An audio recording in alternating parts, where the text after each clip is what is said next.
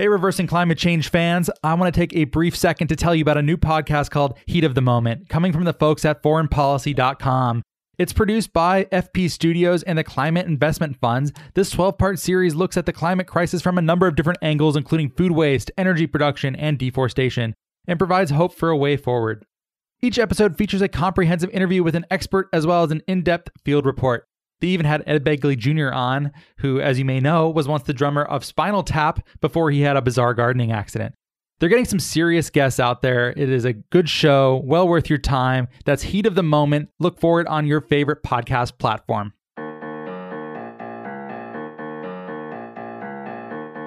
Hey everyone, welcome to season two of Reversing Climate Change. We are doing that podcast thing now and launching a Patreon. You can find it at patreon.com slash nori podcasts. There are various tiers with different types of goodies available. Do you want to receive a special newsletter digest of what Nori Knots are reading that week? Be a part of a Nori book club. Get special access to Nori events. Go take a look at patreon.com slash Nori podcast for what we're offering. And in that spirit of being lean in that startup kind of way that, you know, we like to do, this list of goodies is subject to change, and we'd very much like your feedback. Is there something that you'd really like to see, but it isn't listed here? Honest feedback does a lot to help us shape what we offer to you. You can send an email to podcast at nori.com or fill out our podcast survey anonymously in our newsletter, which you can find at nori.com slash subscribe.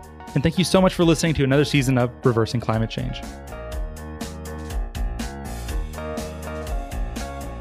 Hello and welcome to the Reversing Climate Change podcast. I'm Ross Kenyon. I am lead strategist at the Nori Carbon Removal Marketplace.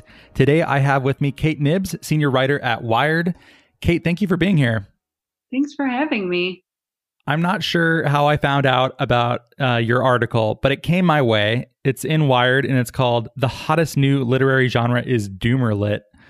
Of course, I had to read this. I like literature. I care about climate change. Naturally, this sucked me in. So, uh, thank you for writing it. What what brought you to thinking about Doomer Lit, and what exactly is that?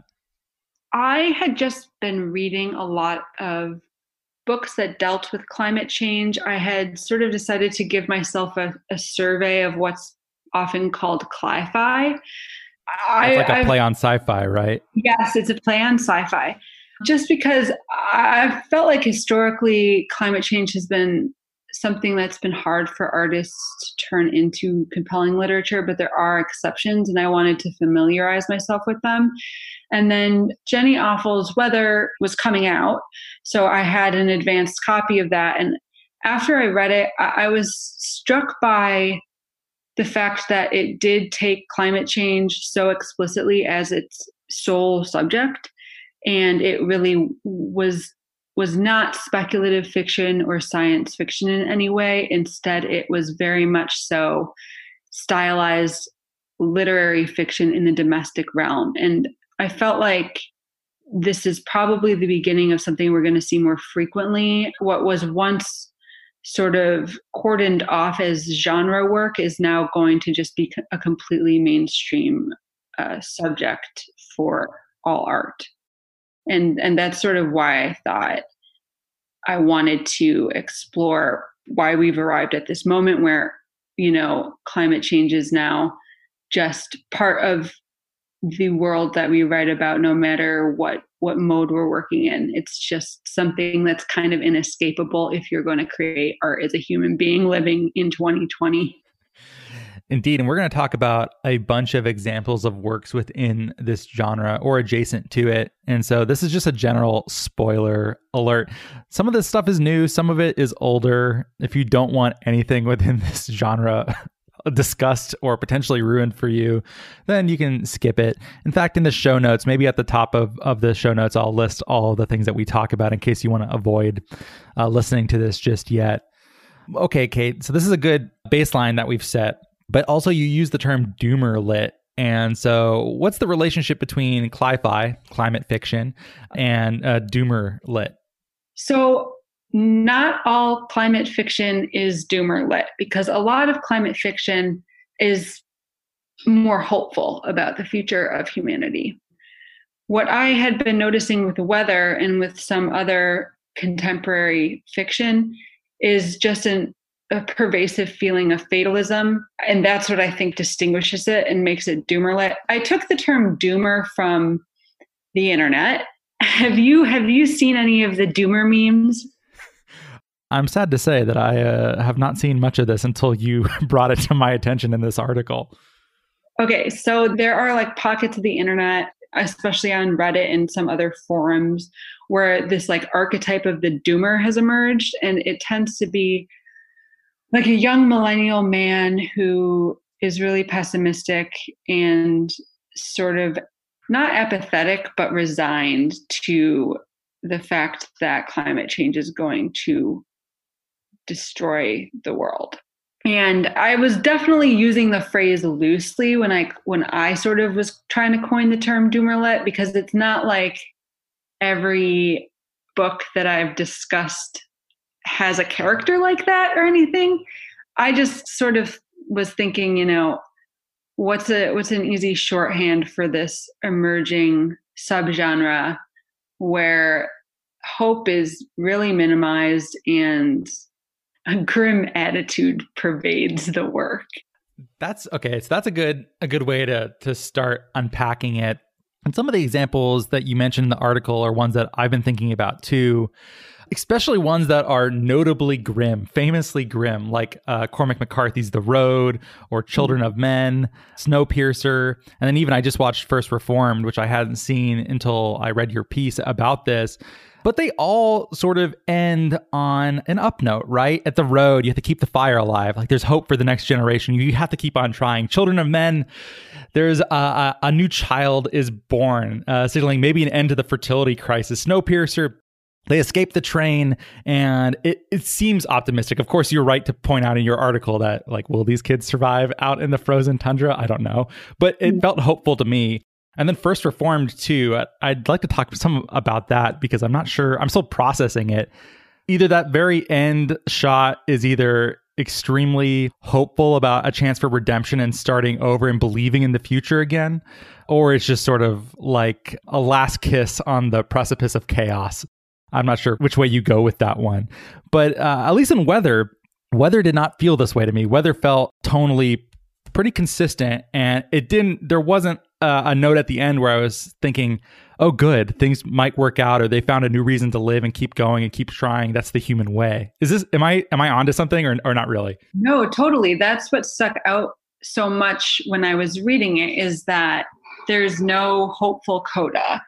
It's just sort of a a mood piece about someone confronting the realities of climate change, which I think that is going to mean that a lot of people will read the book and walk away a little unsatisfied because it doesn't really have much of an arc. It's basically just a meditation. And I'm hoping that in the future, people who want to write in like the Doomer Lit register are able to move beyond uh, like a mood piece and i'd like to see a a rollicking doomer doomer uh, narrative but i don't know if we're there yet. Maybe not. I think there's something that's useful about it. So intellectually i'm attracted to this idea that this is best exemplified by Charlie Kaufman's character in Adaptation, where he's uh, talking about how life is about these small little moments of anxiety and, and nothing really happens in life. Uh, and then he's struggling to write this screenplay where nothing really happens until he asks his twin brother for help. And his brother is, you know, reading these books about how the three act structure works and how humans tell stories to be most effective and to write this sort of like blockbuster kind of movie and then the movie just takes off and becomes that other thing, which I think is is genius. It's still one of my favorite films. But if you mm-hmm. told a story that was like Charlie Kaufman's version at the beginning of adaptation where nothing much happens, the end is pretty similar to the beginning. If you told a story like that to someone at a bar, wouldn't they be like, "Why did you just tell me that? Why did you waste 90 minutes of my time for something that ends where it begins? What's the point of that?" Yeah, I, especially since most of my friends who I would go to a bar with are already really worried about climate change, I feel like they'd just be like, I know. Um, yeah, thanks thanks for that, Kate. That was wonderful. Yeah, so in in the article that I wrote, I I gave some more examples that were sort of adjacent, but they were all slightly more helpful than weather. Like weather was definitely the most relentlessly sort of fatalistic. Yeah, I'm trying to think about other things that I've read or experience where it's more of a backdrop of a near future environment rather than the the theme of it itself. And I guess I don't know, have you read any of Kim Stanley Robinson's recent works about climate change? I haven't and so many people recommended it to me while I was doing my survey. I'm I'm going to. I just I did not have time to read everything, but I've I've heard only good things about it. Is there a book in particular that you would recommend? He has one. Uh, I haven't read this one yet, but it's the New York 2140 where mm-hmm. but so this is broadly how I think about this split in literature. I'm talking way too much, Kate. I'm, I'm no, I'm supposed to be interviewing you, but I'm very passionate about this, and I have no, stuff to say. No, no, this is great. This is great. yeah, and I, I, think a lot of sci-fi, speculative fiction, historical fiction too. They're they're primarily interested in world building and creating a sense of mood, as you said. Or I remember more in the books of those genres that I named. I remember being in that place more than I can often remember any specific character or even plot points. A lot of the time. And I usually contrast that against something that's more character heavy, like reading Leo Tolstoy. And I read something like like Anna Karenina when I first read it years ago. I would flip back and forth between who I most empathize with. I would be like, oh, I totally understand Vronsky, or oh, Anna, I, I'm inside her head. Uh, Karenin, I get this guy who's trying his best, but is like stuck by social norms, and Kitty and Levin. And I would flip between them. And I have almost none of that for any sort of speculative fiction, historical fiction, sci fi, anything quite like that. Kim Stanley Robinson, this isn't necessarily a criticism, but reading him or Neal Stephenson or, or James Michener or people who are writing in these genres, I remember being there, but I don't always remember what happened so strongly. Do you think that's kind of like related to your mood piece field? And then is this just a problem for these genres as a whole? I mean, ideally, they would be able to combine really elaborate world building with great character building, but I, I think it is hard to do everything perfectly. I was just thinking about this book, Blackfish City, that I read, and it's by a writer named Sam Miller, and it's a really great book. I didn't bring it up in my piece because it does have a pretty hopeful ending, but I will say that it's sort of set in a seasteading, post apocalyptic community where I'm already sold. yeah, it's really good. And the way that Miller describes the Blackfish City and and the world is very, very vivid. And I definitely remember it more than what happens to the characters. It's just one of those things where sometimes I, I, think that it's not necessarily that the writers are bad at, at, characterization. It's just that they're so good at world building that what you end up remembering is is the universe rather than the specifics. You know what i was thinking about when we were talking about like how difficult it is to write compelling fiction and art about climate change is game of thrones. Are you are you familiar I I had a I never read it and I gave up a couple seasons in mostly because I felt like I needed a map. It's like I was like, who wait, what's the family tree here? And like where are we? But I have enough of a cultural understanding. it's okay, okay, you can continue. Yeah. Okay, because so I was like a Game of Thrones super fan. And okay, this is definitely like if you don't want to be spoiled for Game of Thrones, don't listen to what I have to say. Although I feel like anyone with with actual like active interest in Game of Thrones probably already knows how it ends. I think that's fair, but you've you heard it, listeners. Fair warning. you mind if I spoil it for you? Just ruin Game of Thrones for everyone still listening. It's already kind of ruined, to be honest. So the last season I thought was very bad. Uh, a lot of people, I think, would agree with me. And so throughout the series, the White Walkers, the, the threat from the north, from beyond the wall, is this like monstrous supernatural army of the dead. And for most of the series, people thought that one of the points it was trying to make was that you have all this these petty political squabbles and then people are ignoring the real threat so there were a lot of you know essays and think pieces about how game of thrones was cli-fi with the army of the dead as a metaphor for climate change the problem is that for people who have seen the last season of Game of Thrones, they basically dispatch with the ultimate showdown between the army of the dead and humans in favor of just returning to the political squabble. And I think it's because it's part of this problem where writers have a hard time like creating a narrative where climate change is is an active force because there was like no way to really um, wrap it up without the climate monsters winning essentially. And so they had to they had to go through all these hoops to make it so that the humans were able to win that were pretty narratively unsatisfying.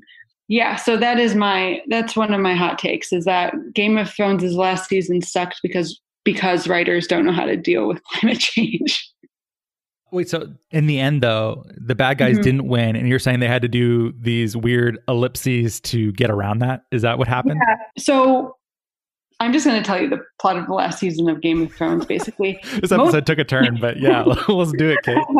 Most people thought that the final season would be about the humans trying to defeat the White Walkers. But instead, what happened was halfway through the final season, they just had the, there was sort of like a Deus Ex Machina Deus Machina. I don't know how to pronounce it. I think Deus Ex Machina. Yes, Deus Ex Machina, where they were able, the humans were able to defeat this army of the dead that had been being hyped up as like an indestructible army fairly easily. And then they just sort of dropped that plot and went back to everything else.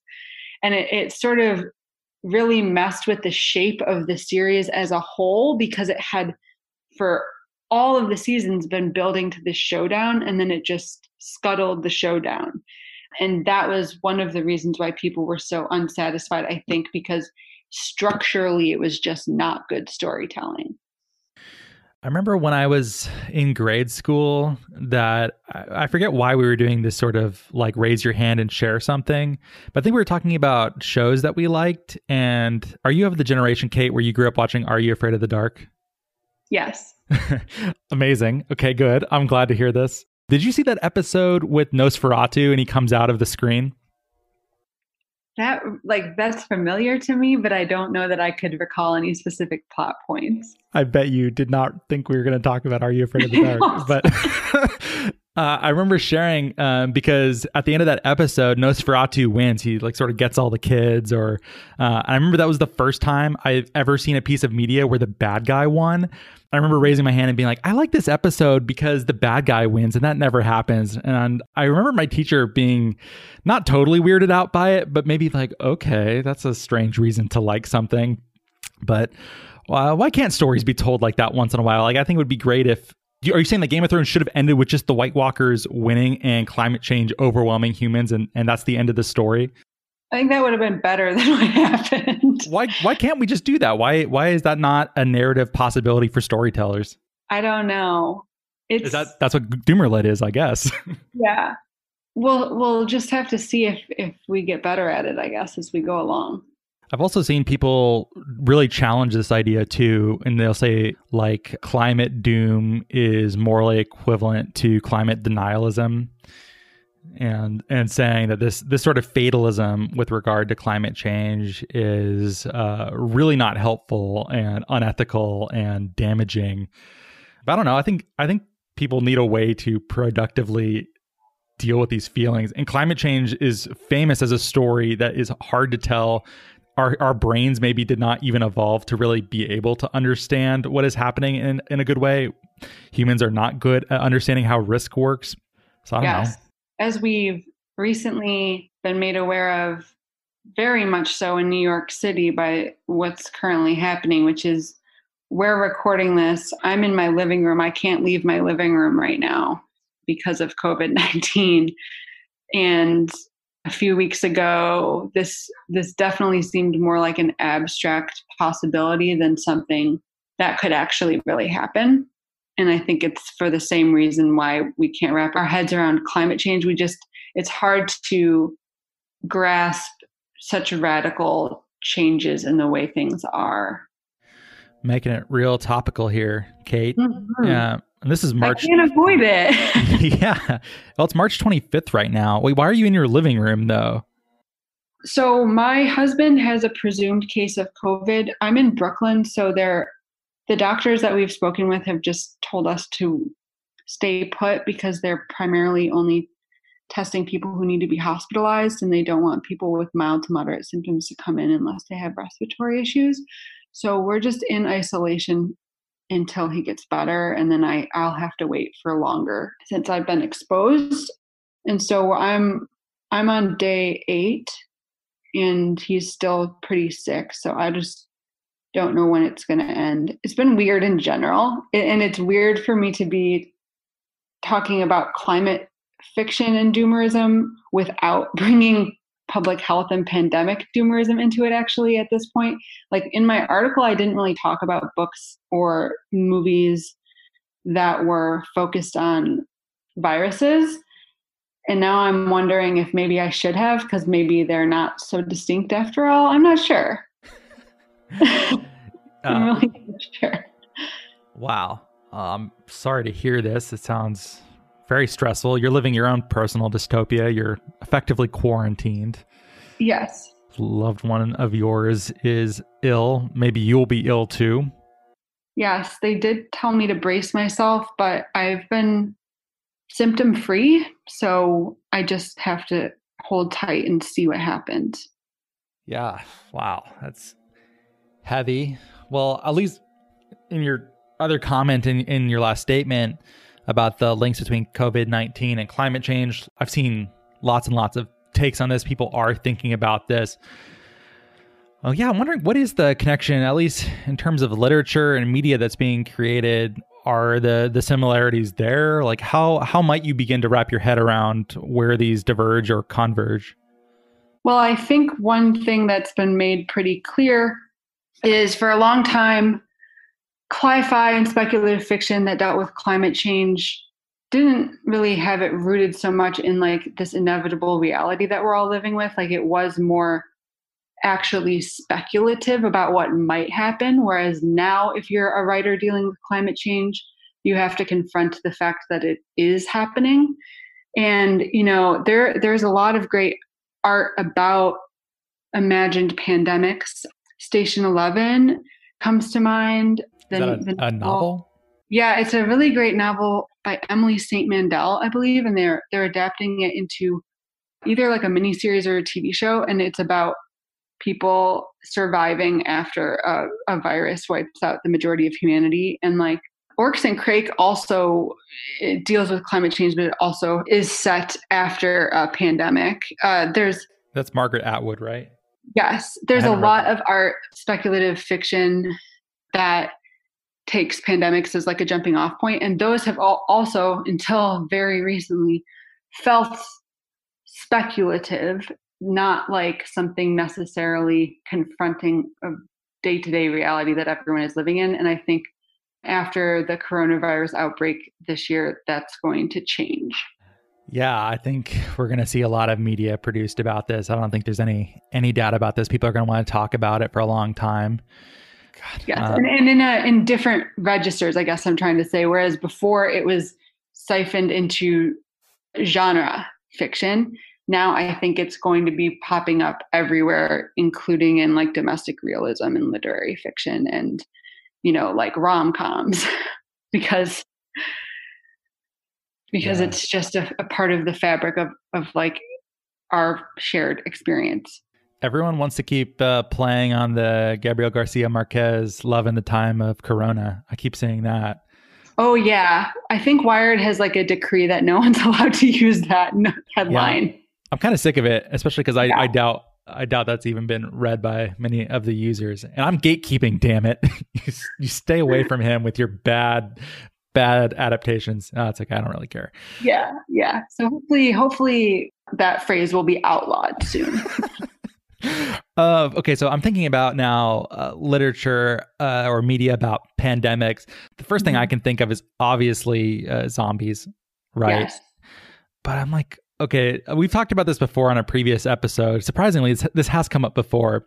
But when I think about the George Romero sort of genre invention slash reinvention, uh, you know, Night of the Living Dead, the original one, is like one of the first black protagonists in film and it's about racism and and uh, the sequel Dawn of the Dead is about consumerism and Day of the Dead is about militarism and then Land of the Dead which came out much later is sort of about class struggle. Like there's there's stuff that those films are about um, and then the most famous recent uh, exemplar of this genre is Walking Dead which man I've I've played the Telltale games of those. I've I've seen Fear the Walking Dead and I've read the graphic novels and I've watched most of the Walking Dead uh, I don't know what it's trying to say, if anything. I don't like it. Just sort of happens in this world, and, and zombies are in the background, but it's sort of about this like what happens when humans are in a state of nature and there isn't this is sort of like anarchy in the worst kind of way but i don't know what that has to teach me about pandemics it's just sort of like the environment rather than about zombies or viruses ah i actually have never seen the walking dead and now i feel like there's too many seasons for me to go back and catch up on. But I definitely have read about, you know, zombies as a metaphor before. And have you read Severance by Ling Ma? You must know that every one of these these books that you're telling me about, I've been putting into my library app and just be like, that's the next one, that's the next okay, one. Okay, so I was actually going to write about Severance in my Doomer Lit piece, but it, it's about a pandemic, and so I decided to just stick to climate change. Sorry that we're we're talking mainly about pandemics that want a climate change. No, it's this is this but, is perfect. I'm loving it. Yes. So Severance, I believe it came out in 2019. It's a really great novel about a young woman who lives in New York, and there's this pandemic. She's um, Chinese American, and so she goes back and forth between New York and Shenzhen to she's in like the bible manufacturing industry and this virus emerges that they call shen fever and it sort of turns people into zombies. They start sort of like their bodies start decomposing and they just get stuck in behavioral loops until they die. And so this girl is basically she joins a group of survivalists and they flee the city and i don't need to spoil it like any more than that because you will like it. But um, it definitely it's probably like the most on the nose read you could pick out right now because it does deal with like what pandemic looks like. Although it mashes up pandemic uh, literature and like a zombie art in an interesting way as far as you know being fully in the zeitgeist uh, station 11 and severance in my library app both have multiple month long wait lists. So probably should have put this on my list a while ago. Yeah, i think i think did you hear that contagion like the steven soderbergh movie is is like one of the most popular movies in america right now? Like i think people are are looking for things to read that speak to the moment I'm surprised about that. There's um there's a great old movie. I think it's from 50s. I might be wrong. Have you seen it's called uh Sullivan's Travels? No, what's it about?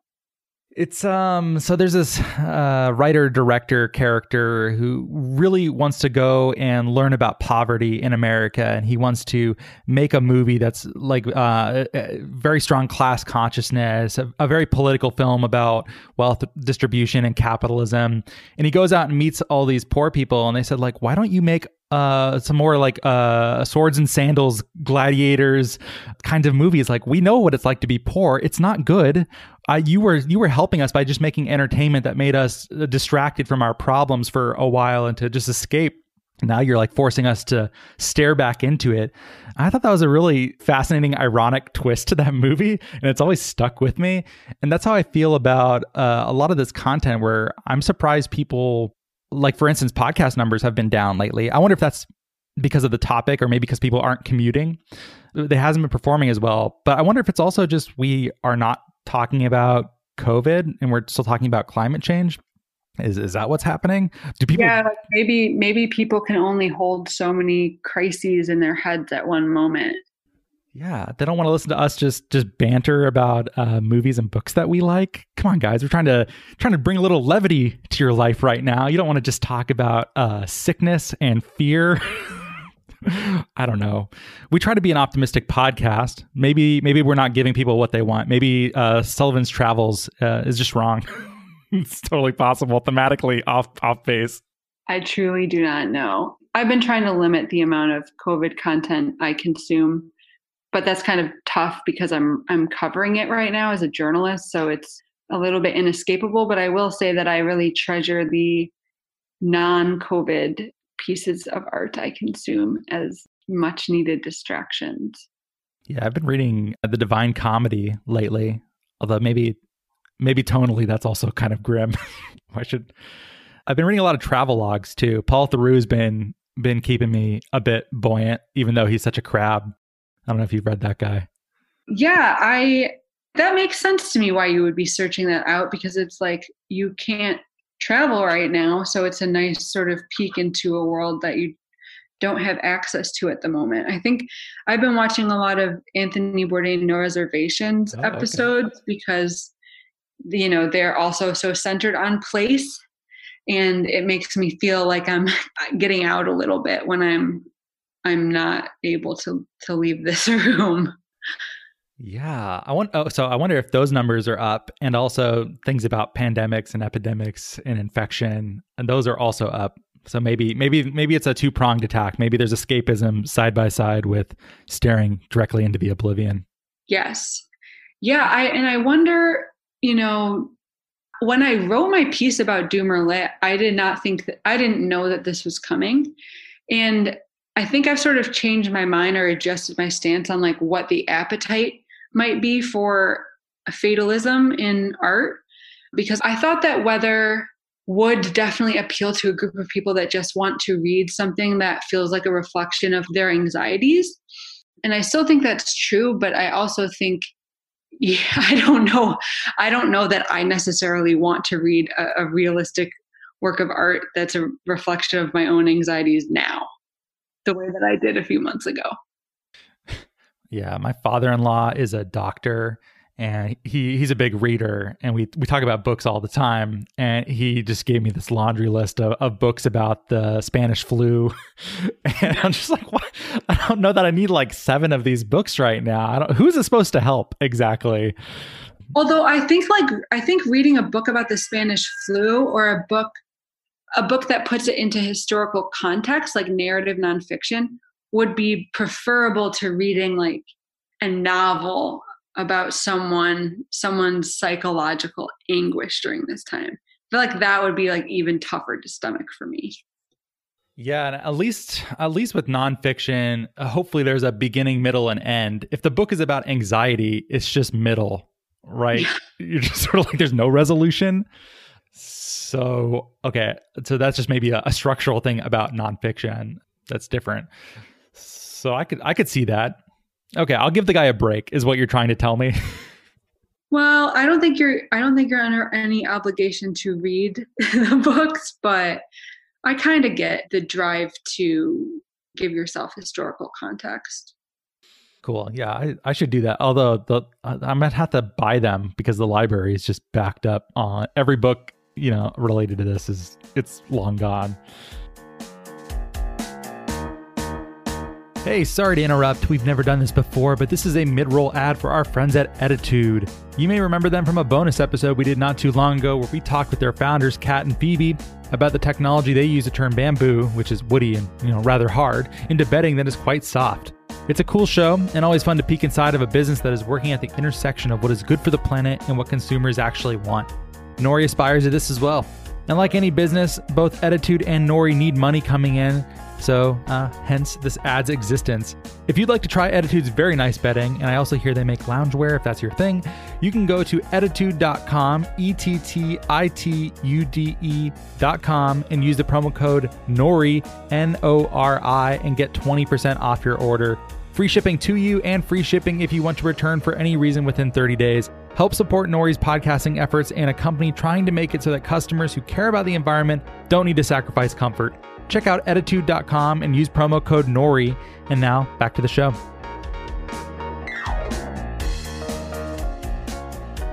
Well, one thing I wanted to ask you about too, Kate, is I got this insight. It's not necessarily a totally fresh take. This is, you know, I think part of film criticism and has been for a long time. But I got this at least from Slavoj Zizek in Pervert's Guide to Cinema. He has a section where he's in Bodega Bay and he's talking about Alfred Hitchcock's The Birds. And he says one of the ways to start to understand a horror film is to take the horror element out, take the monster out, and what is the film exactly about? And so, because he's a sort of you know Lacanian, uh, Freudian psychoanalysis geek, uh, his take is that the birds are sort of this about Freudian psychosexual development and about the son and the girl trying to get together, but the mother is interfering in this in a sort of like incestuous uh, Oedipal play and that's his take on that. But then there's other examples too, like uh, vampires are sort of these uh, rich, elegant figures who are out in the countryside and they suck the blood of peasants out there. So this is sort of about like uh, aristocratic landlords and feudalism, or it's been adapted for capitalism. Vampires are associated with the rich preying on the poor. Like there's there's sort of thematic elements of monsters. Or okay, oh more more contemporary.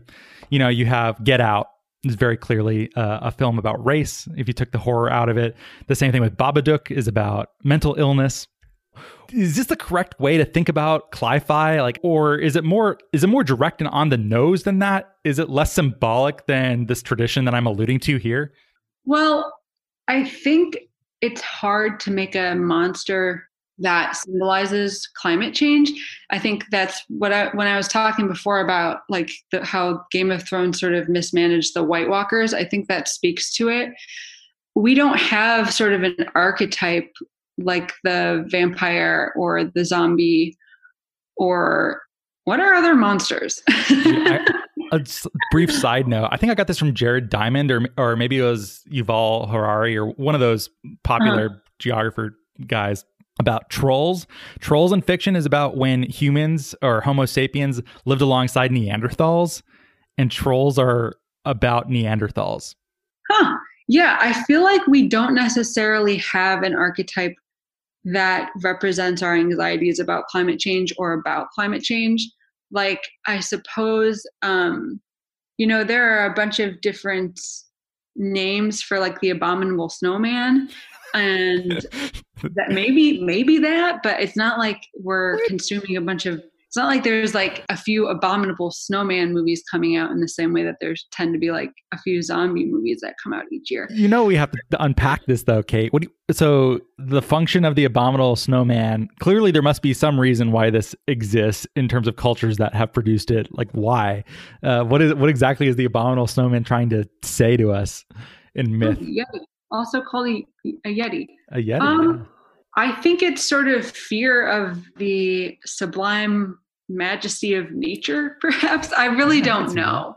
Like, I think it's definitely a cultural totem about how you need to be careful going outside. But I don't think that the Yeti and the Abominable Snowman really is about climate change. I just was thinking it's the closest thing because it like lives in the cold.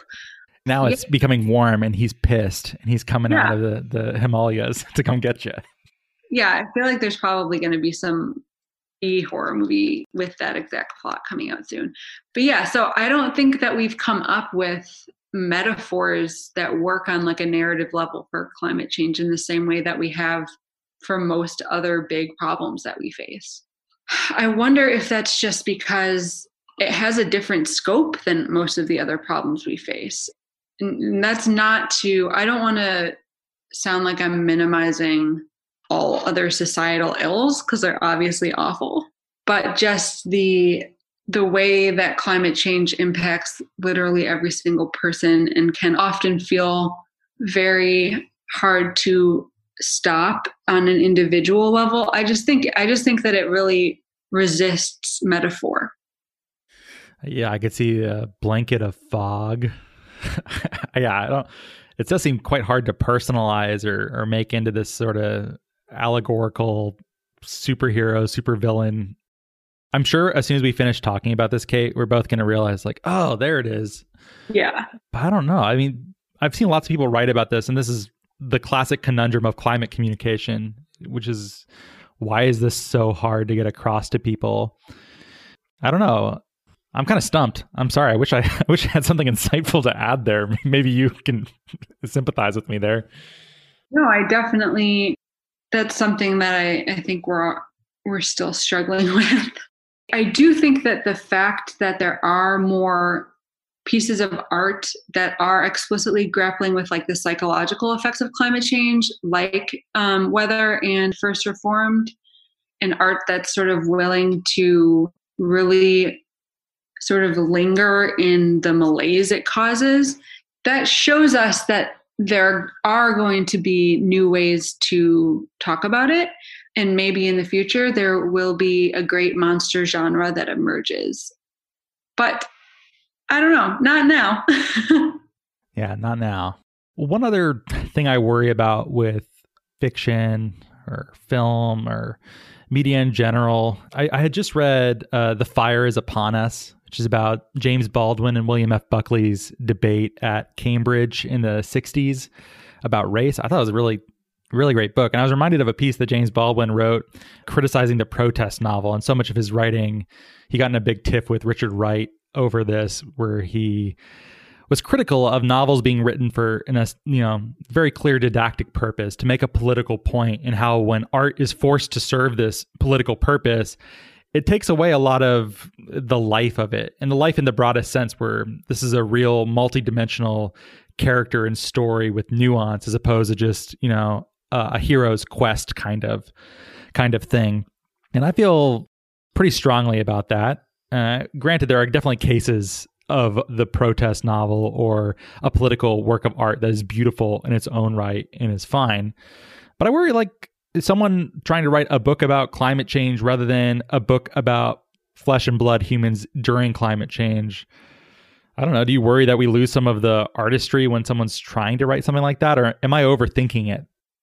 Well, not necessarily. I think that when you're making a movie or writing a book and the moral message that you want to convey is the main thing that you're prioritizing over narrative, then it's probably going to suck. But there has been a lot of wonderful art that would be considered protest novels, or not necessarily a protest novel, but certainly a novel engaged with politics in a very tangible way. Like you were talking about Anna Karenina, and you know, it's not like Tolstoy and Dostoevsky were apolitical. So much great art has emerged from artists grappling with the politics of their day that I think the most important thing is that they don't forget the other elements rather than that they have to not attempt to engage. And also, like, when Baldwin was denouncing Richard Wright, he was denouncing Native Son, which I think is a good book. you know, book, yeah. So I do think it's something that everyone should think about because nobody wants to read a book that feels like it's a chore that's scolding you and the characters are really one dimensional pulpits for the author's point of view. Like, that's not good art. That's like Ayn Rand, you know, like promoting individualism and, and libertarianism. No one wants that. And so it, it is especially with climate change and, and environmentalists who are also artists and who really want their art to also make people think deeply about an issue that's really important. It's something that we should certainly be considering seriously, but I don't think that I don't think it's impossible to write a great book that also has deep engagement with politics and a clear moral stance. It's just hard to write a good book in general and to do both is, is doubly tough. You're totally spot on. This is a beautiful, a beautiful, nice little set of statements in there. I, I do want to poke at the Tolstoy one a little bit. this, this is such a pretentious kind of question. Have you read War and Peace, Kate?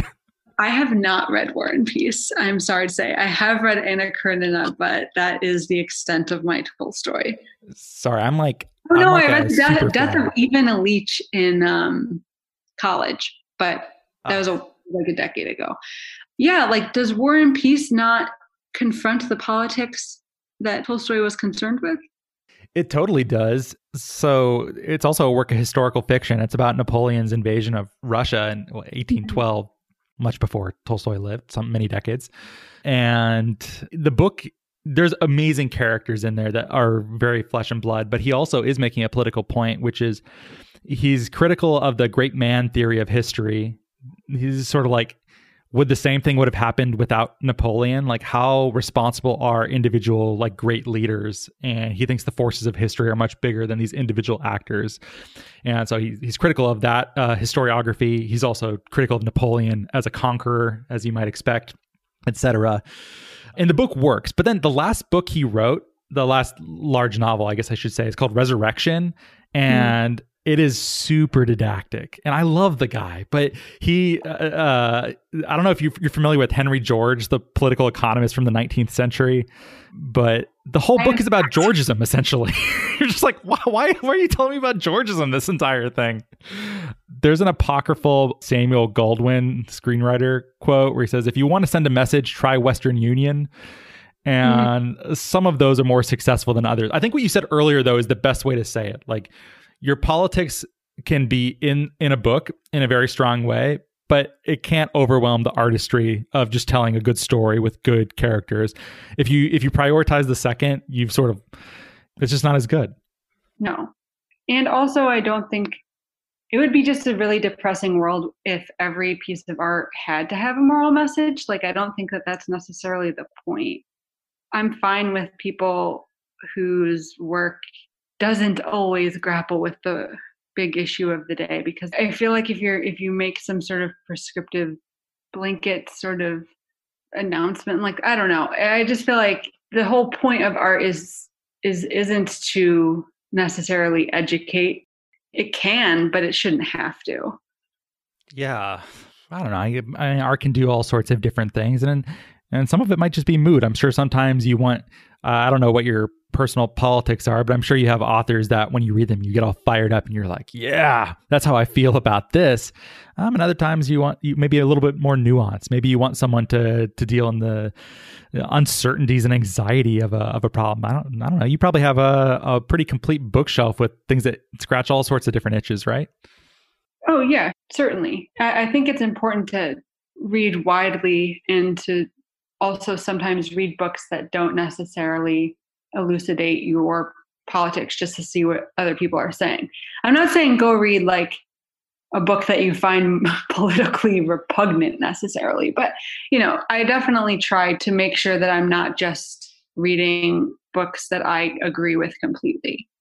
But yeah, it's an interesting moment right now, I feel, for climate fiction in general, for doomer lit, if that is a sub- subgenre that continues to exist just because I do think it's hard for people to focus on multiple disasters at once, and we are currently in one that is much more tangible. So I don't know. I feel like maybe some people started writing doomer works of art about climate change, and now all of their characters are dying of some really messed up disease instead.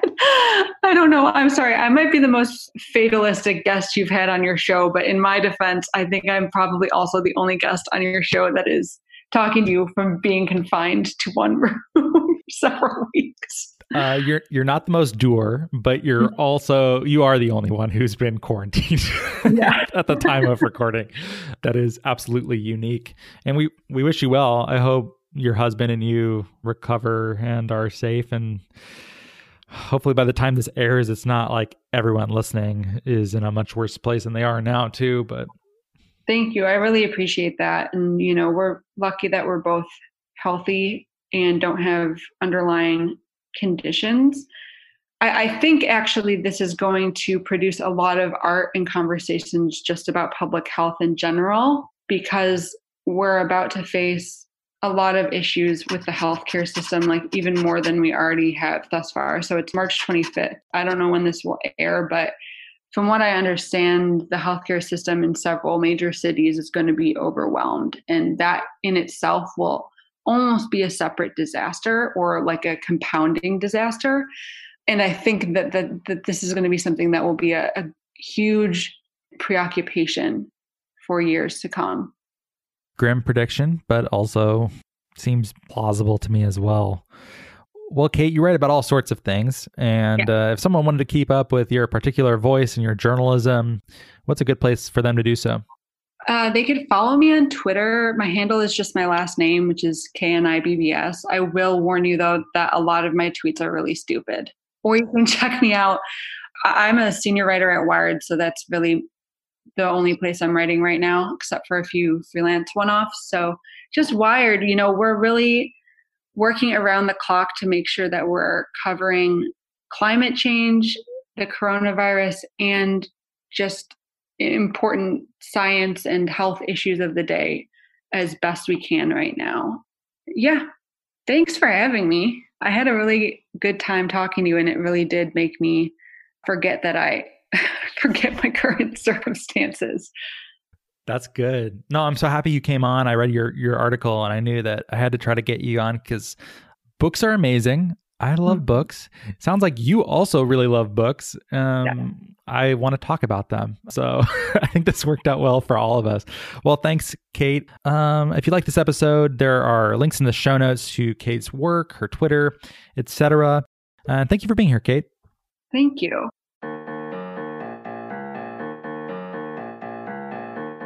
Well, thank you so much for listening. If you like the show, please rate and review it in Apple Podcasts and or Stitcher. It really helps us a lot to get this content to a wider audience. If you think what we're doing is useful, interesting, fun, hopefully all three, we'd certainly appreciate your rating and review. You can keep up with Nori at nori.com, where there is a newsletter. That's nori.com slash subscribe. There's podcasts, there's a whole bunch else. Or you can send us an email at podcast at nori.com. We are also now on Patreon at patreon.com slash Nori Podcasts if you'd like more content, engagement, and community. And thank you so much for your support.